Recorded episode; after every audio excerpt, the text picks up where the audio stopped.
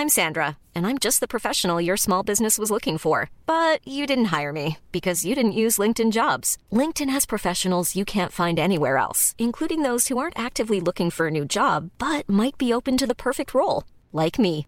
In a given month, over 70% of LinkedIn users don't visit other leading job sites. So if you're not looking on LinkedIn, you'll miss out on great candidates like Sandra. Start hiring professionals like a professional. Post your free job on linkedin.com/people today.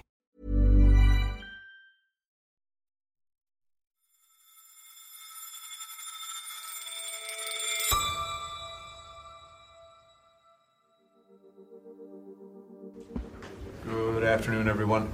Um, First, I should say uh, to you, uh, Foreign Minister, uh, congratulations on your appointment. Uh, we've, Last uh, week, America's Secretary of State Antony Blinken met Ranil Wickremesinghe, Sri Lanka's new president.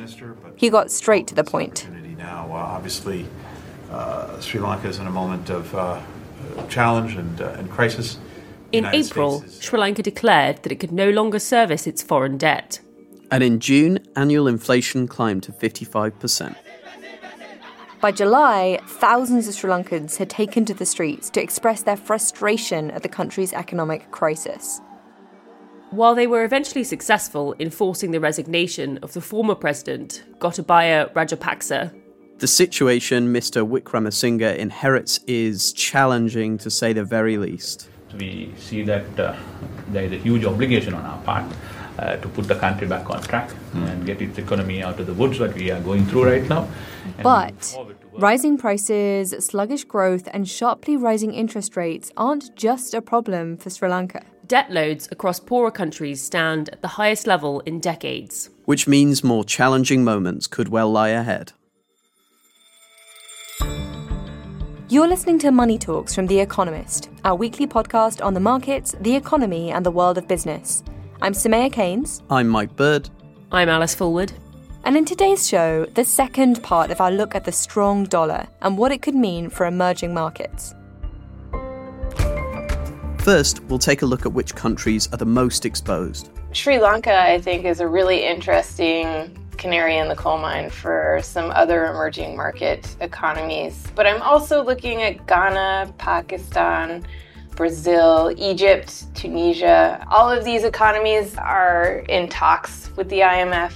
Then, we will examine the events that precipitated what may have been one of the worst recessions the world had ever seen. I told them a very old Mexican expression We owe you money, I recognize it, but I don't have any money to pay you back.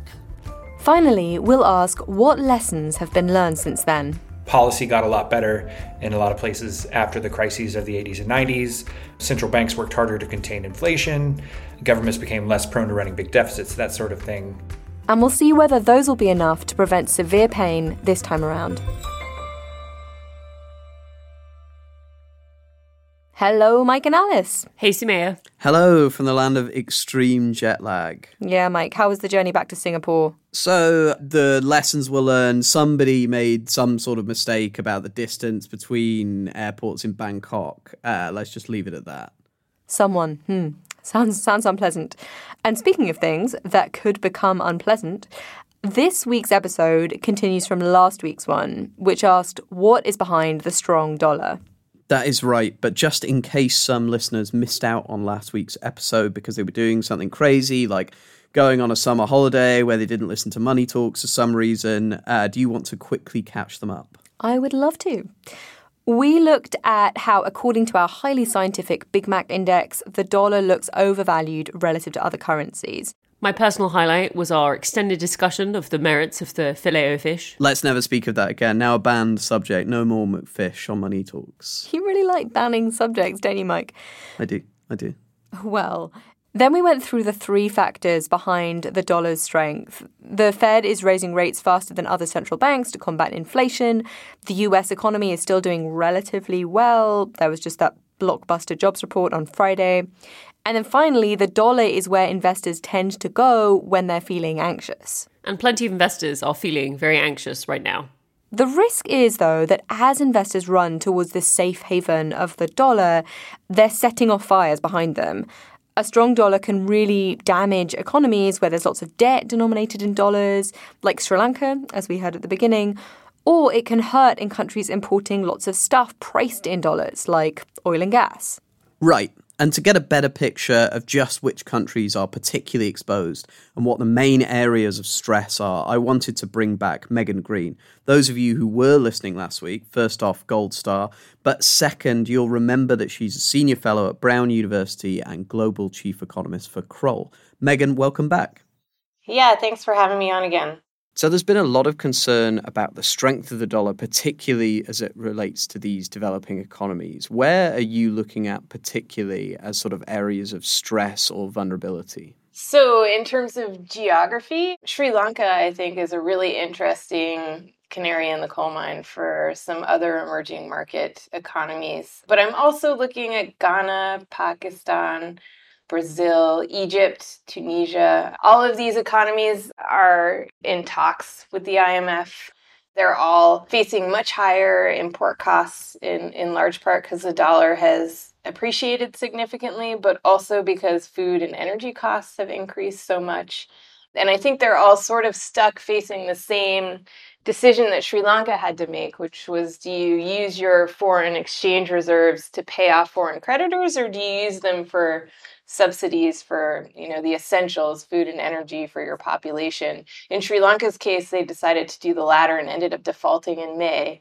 Um, for these other economies i think it's still in question. So how can governments in these countries avoid problems like sri lanka's? Or is it just too late? What sort of tools do they actually have at their disposal yeah, so the best approach is to beef up your, your foreign exchange reserves. The other thing you can do is to reduce your current account deficit so that you're not as exposed externally. So you can do it by improving your exports. And one way to do that is to boost your competitiveness or to focus on developing export industries. And you can also reduce your imports. So try to find substitutions that you can make locally that's probably the easiest, most straightforward way to do it. And uh, you know, a lot of the structural reforms that the IMF ends up insisting on when countries go and ask for a bailout are focused on trying to help figure out, you know, what the country's strengths are, how they can become more competitive, how they can support export sectors. So part of it is to address current account imbalances. Countries can of course do that proactively without the IMF forcing them to.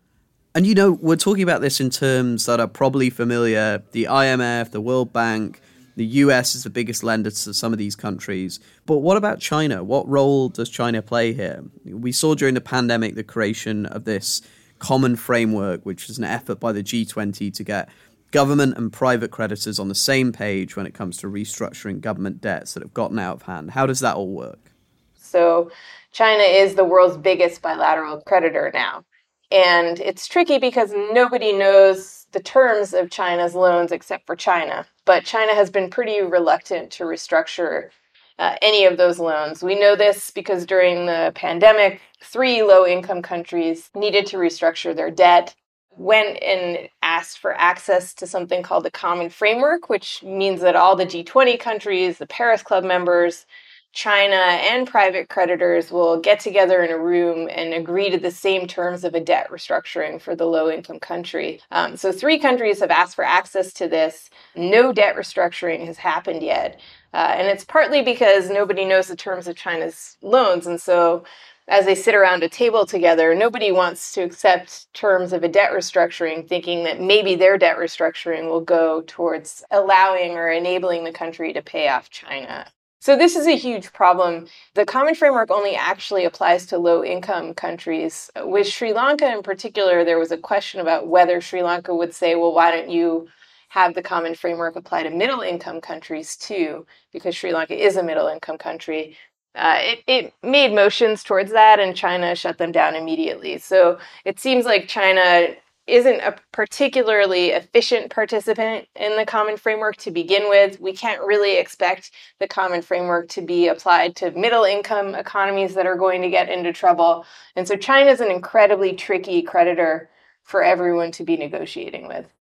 We spoke a little last week about the dollar smile, which, uh, for those people who, for some reason, didn't listen, it's the theory that the dollar strengthens both when the US economy is doing well, but it also paradoxically when it's doing particularly poorly, when you have a lot of money flowing into safe assets, mostly treasuries. So, is it possible that there might not even be a sort of upside for emerging markets, even if the US economy really slows down, in the sense that you're still going to see uh, considerable dollar strength, or it's possible that you'll see that?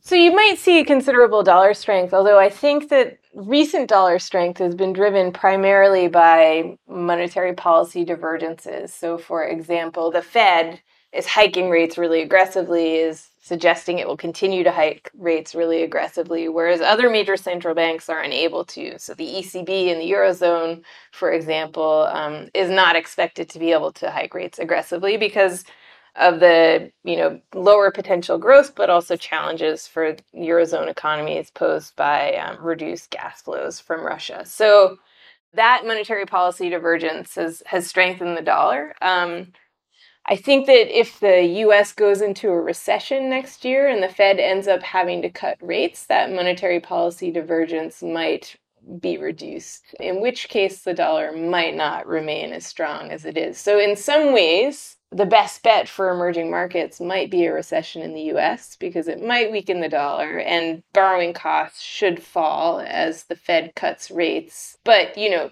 hoping for a recession in the biggest economy in the world is is not the best strategy because of course the the US is a source of export demand for a lot of these emerging markets as well. Absolutely fascinating. Thank you very much for joining us. Thanks so much for having me.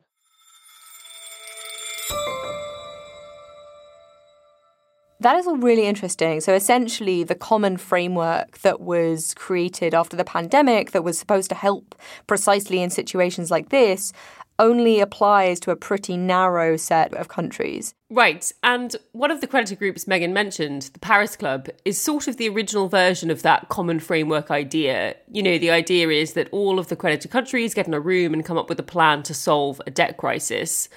The event that precipitated the Paris Club meeting for the first time in 1956 was that Argentina had defaulted. Now, Argentina is pretty special when it comes to debt defaults. It's seen a few. But since we love a bit of history on this show, I thought it might be fun to go back and look at a time when it was part of a struggling group of countries. That was in our favorite period, the 1980s, when Paul Volcker was tightening monetary policy at the Fed and emerging markets were not having a good time of it.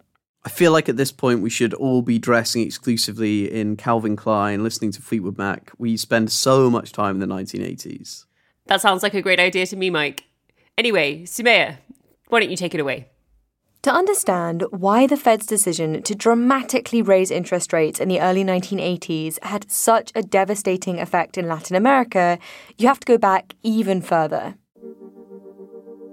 Starting at the beginning of the 1970s, countries like Mexico, Venezuela, Bolivia, and Argentina went on a borrowing spree. That was fine when interest rates were low, but as Paul Volcker began tightening, the cost of servicing their debt increased. The tightening also made the dollar stronger, and that made debt denominated in dollars more expensive to service. It all came to a head in 1982. I told them a very old Mexican expression We owe you money, I recognize it, but I don't have any money to pay you back. That's when Mexican Finance Minister Jesus Silva Herzog Flores told the world that the country would stop paying the interest on its $80 billion of debt. By the end of the year, more than three dozen countries had fallen behind on their debt repayments. American banks were very exposed to these troubled countries, and the Fed got worried about the stability of the financial system. So it helped broker an agreement, along with the IMF and other central banks. Officials from more than 100 of the world's largest banks emerged today from the New York Federal Reserve Bank after meeting to discuss the money Mexico owes those banks, about $80 billion. The problem is that half of it comes due within the next year, and Mexico can't pay it. The deal included debt restructuring, temporary loans, and reforms, including massively painful public spending cuts. Launching their economic adjustment program, the government imposed sharp increases in the prices of food and fuel. By some measures, the economic contraction that followed was worse than the Great Depression. It sparked protests and calls for leniency from international lenders. So in 1989, Treasury Secretary Nicholas Brady came up with a plan that he unveiled in a speech to the Brookings Institution and the Bretton Woods Committee. However, we believe that the time has come for all members of the community to consider new ways that we may contribute to the common effort. Private lenders would forgive nearly a third of the outstanding debt in return for economic reforms. He broke his reasoning into five parts. First, Obviously, financial resources are scarce.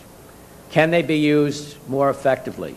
Second, we must recognize that reversing capital flight offers a major opportunity since, in many cases, flight capital is larger than the outstanding debt. Third, there is no substitute for sound policies. Fourth, we must maintain the important role of the international financial institutions and preserve their financial integrity. Fifth, we should encourage debt and debt service reduction on a voluntary basis while recognizing the importance at the same time of continued new lending. And he said explicitly that he wanted the plan to provide a template, not just for this crisis, but for others that could eventually arise. Finally, we must draw together these elements to provide debtor countries with a greater hope for the future. The reaction to the plan was initially mixed. Some worried about whether it gave Latin American countries bad incentives. The proposal is that debt should be redeemed broadly in line with market prices. Therefore, it's in a government's interest to get the market price of its debt as low as it possibly can, and the way to do that is to misbehave. But eventually, the region managed to make its way out of its lost decade something Nicholas Brady counted as an achievement when he eventually resigned from the Treasury Department in 1993. Today, 12 of the 16 major debtor countries have reached agreements to reduce or refinance their debts. These agreements cover 92%, or some $240 billion, of their outstanding commercial bank debt. And debt reduction and economic reform has revitalized Latin economies. Growth has improved, inflation has fallen by two thirds, and some 40 billion in new private capital flowed into the region in just 1991 and 1992, eight times the 1989 level. And the entire U.S. economy has benefited as export to growing Latin economies have increased by 80, over 80% in the last four years. A burden has been lifted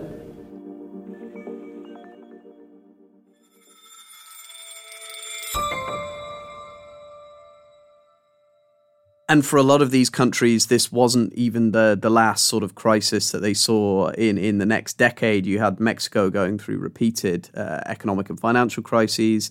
You then had the Asian financial crisis just a little more than a decade later. Huge event in East and Southeast Asia, all along the same sort of themes of dollar denominated debt and the sort of debt excesses that these countries hadn't predicted while they were borrowing quite so much money. Right. Well, well, after the break, we're going to look at what lessons have been learned from all of those prior crises that maybe could help emerging markets this time around.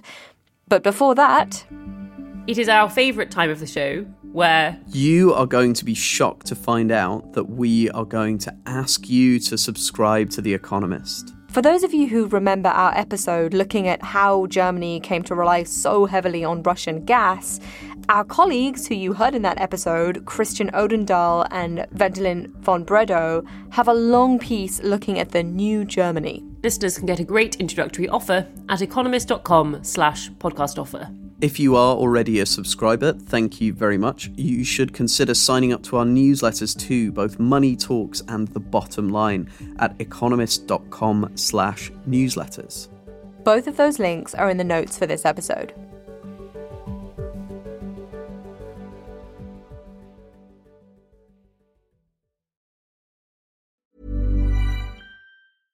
I'm Sandra, and I'm just the professional your small business was looking for. But you didn't hire me because you didn't use LinkedIn jobs. LinkedIn has professionals you can't find anywhere else, including those who aren't actively looking for a new job but might be open to the perfect role, like me. In a given month, over 70% of LinkedIn users don't visit other leading job sites. So if you're not looking on LinkedIn, you'll miss out on great candidates like Sandra. Start hiring professionals like a professional. Post your free job on linkedin.com/people today.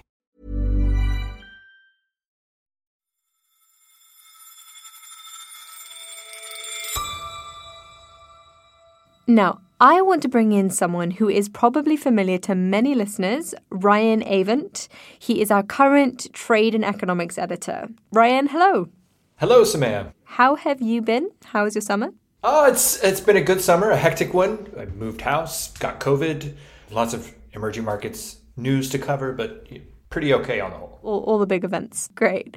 Well, we've been hearing from Megan Greene about which economies she thinks are most exposed to the strong dollar. And then I just took Alice and Mike on a history tour of the 1980s Latin American debt crisis. So, with you, I want to talk about three things. First, I want to hear your analysis of which countries' economies seem most fragile. And then I want to understand why you think this time might be better than, say, the 1980s or, or even later debt crises like the ones we saw in the late 1990s. And then finally, I want to know what you think policymakers should do about it. Does that plan work for you? That sounds great. So, walk us through your analysis. Where do you think the trouble spots are? Well, we recently published a, a, piece that looked at just this question. And as part of the piece, we identified 53 economies that we thought looked particularly vulnerable. It's not necessarily the big heavyweights in terms of GDP, they only account for about 5% of world output. But there are a lot of people in these countries, about 1.4 billion, or about a fifth of the world's population. And so the way that these debt problems develop, it really is going to have a huge impact on a lot of people. It includes some big and important countries, though. I mean, places like Nigeria and Egypt, uh, as well as a lot of smaller places. But for the moment, economies like Brazil and Turkey, which have had some difficulties over the past year, which account for quite a large share of GDP, those are not quite in that list of countries of greatest concern, but they could be depending on how things develop. Okay, but for now, those big ones are not in the kind of emergency list. So it, it sounds like there are quite a few countries that one might have expected to be lumped in this kind of EM's in trouble bucket. But for now, they're sitting fairly smugly on the side. Why is that? How have they managed to escape this classic cycle of, of boom and bust? So it is true that a, a lot of the big economies that were constant sources of concern in the 80s and 90s really aren't that worrying this time around. And I think that's partly about the fact that that policy got a lot better in a lot of places after the crises of the 80s and 90s. Central banks worked harder to contain inflation. Governments became less prone to running big deficits, that sort of thing. They also sort of built up their defenses against global market turmoil by accumulating big stocks of foreign exchange reserves. But, you know, I think if we think about the broader trajectory, it does remain to be seen how difficult a situation we find ourselves in. You know, we in the 1960s and 1970s, there was this era of pretty good performance across emerging markets. And eh, at the end of that period of good times, when growth slowed down, debt burdens started to become you know much harder to bear and then we had these two decades of really underperformance and so you know we have to be aware that that could happen again countries that look sound now may find that they have more to worry about than we think Okay, so don't be complacent, essentially. You didn't mention China when you were talking about, you know, which countries were, were vulnerable. How safe is China looking right now? Well, China is a really interesting case. It's obviously a massively important economy. Uh, it's an economy that has accumulated a lot of debts, both on the government side and across corporations and even households. And those debts are a matter of concern. I think we should be concerned that as it tries to deal with unsustainable debts and deleverage and balance different interests, that growth in China slows dramatically and stays low. That would be bad for, for China itself, but it would also be bad for most of the emerging world because of the huge role that China plays, you know, buying things from other emerging markets, resources and things of that nature, and also investing in other emerging markets. Uh, and so that ends up being another piece of the puzzle that China has become a massive lender to low and middle income economies. It's unclear how that's going to interact with China's domestic problems, whether they'll be less willing to kind of stand by countries that are in need of financial help. But you know, it is going to be crucial to see how China's economy develops and how it approaches its debts to poorer countries, which seem like they can no longer service those debts. Yeah, on that, I mean, Megan was talking about this essentially new way of approaching debt sustainability and haircuts and and suggesting that perhaps China wasn't being particularly straightforward when it came to to writing off debt. What makes you pessimistic that it's not going to play ball? Well, I think the reason to be pessimistic is that you know China has become a massive lender. That it, it, actually over the past couple decades, its role has come to be larger as a lender to, to poorer countries, and so it has a lot to lose if if a bunch of countries go bust and can't afford to repay. I think that is a thing that weighs on it as it decides how to deal with individual countries. That if it offers too much debt relief to one place, suddenly it may find lots and lots of governments demanding more debt relief. But then you could also sort of flip it around and say, you know, because China is so important, because its support for poorer countries is so important, a lot of places may be reluctant to ask for help from China.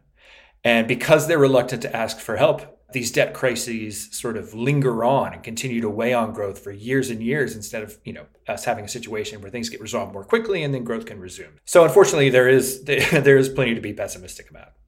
Okay, it sounds like the best thing to do though is if some kind of debt restructuring is inevitable, then China should really sort that out early in an orderly way so that you don't get crises blowing up. Let's now talk about what other policymakers should be doing about this. You started out by saying there were these 53 countries. They represent around 5% of global GDP, but nearly a fifth of the world's population. That's a lot of people who could be affected if you know, economies go sour. What do you think policymakers should be doing to help them or prevent these problems from getting much worse? Well, it's a really important question. And I, I think, broadly speaking, you want to kind of divide this set of troubled countries into two different groups. One group are low income economies, mostly in sub Saharan Africa, but also some in, in Asia and Central America and the Caribbean, which are places that aren't really huge players on global financial markets, were hit very hard by the pandemic and have debts that they just really can't service. And this is a huge issue for humanitarian reasons because if they're not able to kind of fund themselves and things of that nature, they can't invest in, you know, public health and education and infrastructure, the things they need to develop and so I think what's ultimately going to be required to help these countries is, is quite a lot of debt relief. The rich world has done this before. It did it with low income countries in the 1990s. And I think there's actually a willingness to do this now across rich countries and, and, and the IMF and, and the World Bank. You know, the issue, as we sort of have touched on, is that quite a lot of the debt that these countries owe is owed now to China, to, to India, to private creditors. And so there needs to be some sort of way of getting those players on board with the rich countries and with the big multilateral institutions. You know, that should be doable. The, you know, geopolitics makes it more complicated, but that's really what's going to be required is getting these countries some sort of debt relief so that they can get back to doing what they need to do to develop. Then on the other side, you've got these more middle income countries who are more involved in, in financial markets. And I think you know, the IMF is well equipped to kind of help a lot of these countries with either preemptive lending or with programs to help them get out of trouble. What would really be useful is if we could sort of start to tackle the big global macroeconomic problems that are really complicating the situation. And, you know, obviously it would be nice if the if Russia's war in U- Ukraine would end so that there would be less pressure on countries that are having trouble affording imports of oil and food and things of that nature.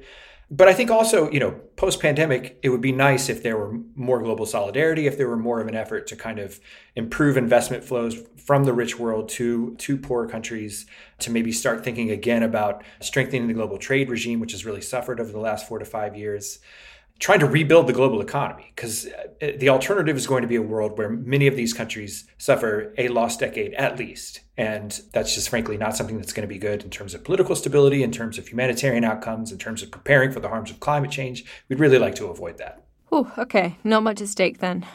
Ryan, thank you so much for joining us. It's been my pleasure. Thanks, Soumaya.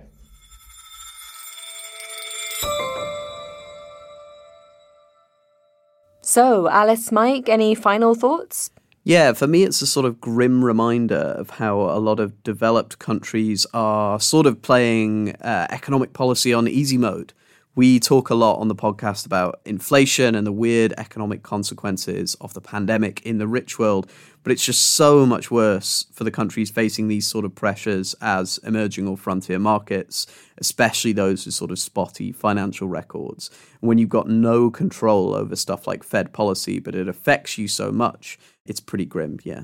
The thing that is so vicious about you know economic shocks when you're in an emerging market country is that it is easy for those to sort of domino into one of these sort of spiraling debt crises. You know if you've maybe you ran your economy a little too hot monetary policy was a little too loose during the boom times you ran up a current account deficit a fiscal deficit a little bigger than you should have and then a couple shocks come along, and you start to get this sort of really vicious cycle of capital flight and currency depreciation. Your FX reserves start to sort of dwindle, and it can be really, really difficult once those very vicious dynamics have taken hold to sort of pull things back and get yourself out of that situation. And that's why it's so important that you have the capacity to break that cycle, ideally in those kind of negotiations with policymakers or, or, your creditor countries. And particularly the idea that China might not be playing ball on those does sound like, however difficult it was to potentially intervene in or, or fix EM crises in the past, it's much harder to do it now. Yeah, I think just building on that, one of the really challenging dynamics you can get is when a country says, look, this is really a temporary problem. We just need a temporary loan to tie us over until after this panic subsides, this irrational panic. But if you're a creditor and looking at them, you might say, mm, we're worried that good money is just going to be going after bad. And actually, we're worried that it's a permanent problem and there needs to be a permanent fix. And so the policy challenge is working out when problems are just temporary because you've got these temporary shocks and when they're structural um, and you do actually need economic reforms. But with that, I think we should go on to our stats of the week. Alice, do you want to go first? Yes, happily. My stat of the week this week is about a week behind the news, but it was too good not to do. It is 18 percentage points, which was the margin in the Kansas referendum on abortion rights.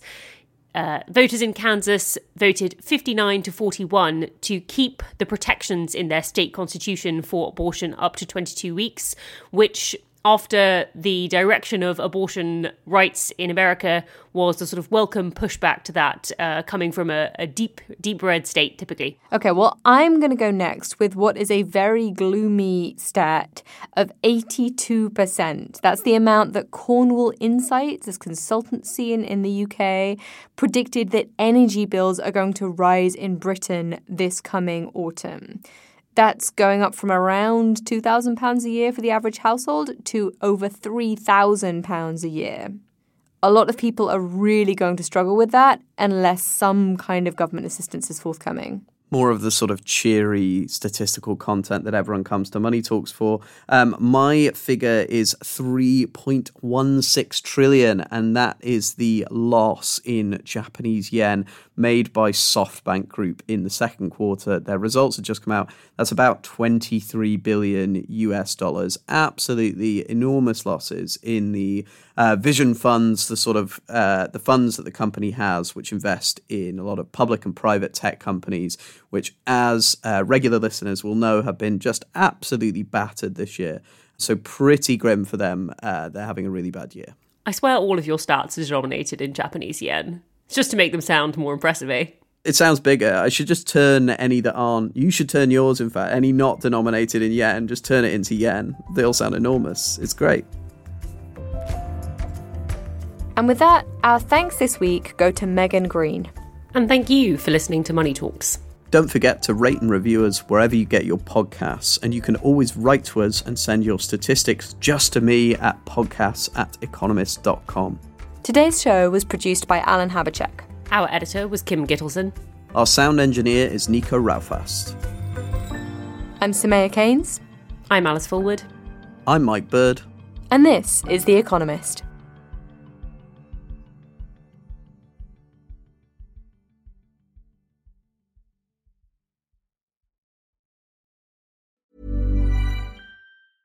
Small details are big surfaces. Tight corners are odd shapes. Flat, rounded, textured, or tall. Whatever your next project, there's a spray paint pattern that's just right Because Rust new Custom Spray 5 in 1 gives you control with five different spray patterns. So you can tackle nooks, crannies, edges, and curves without worrying about drips, runs, uneven coverage, or anything else. Custom Spray 5 in 1. Only from Rust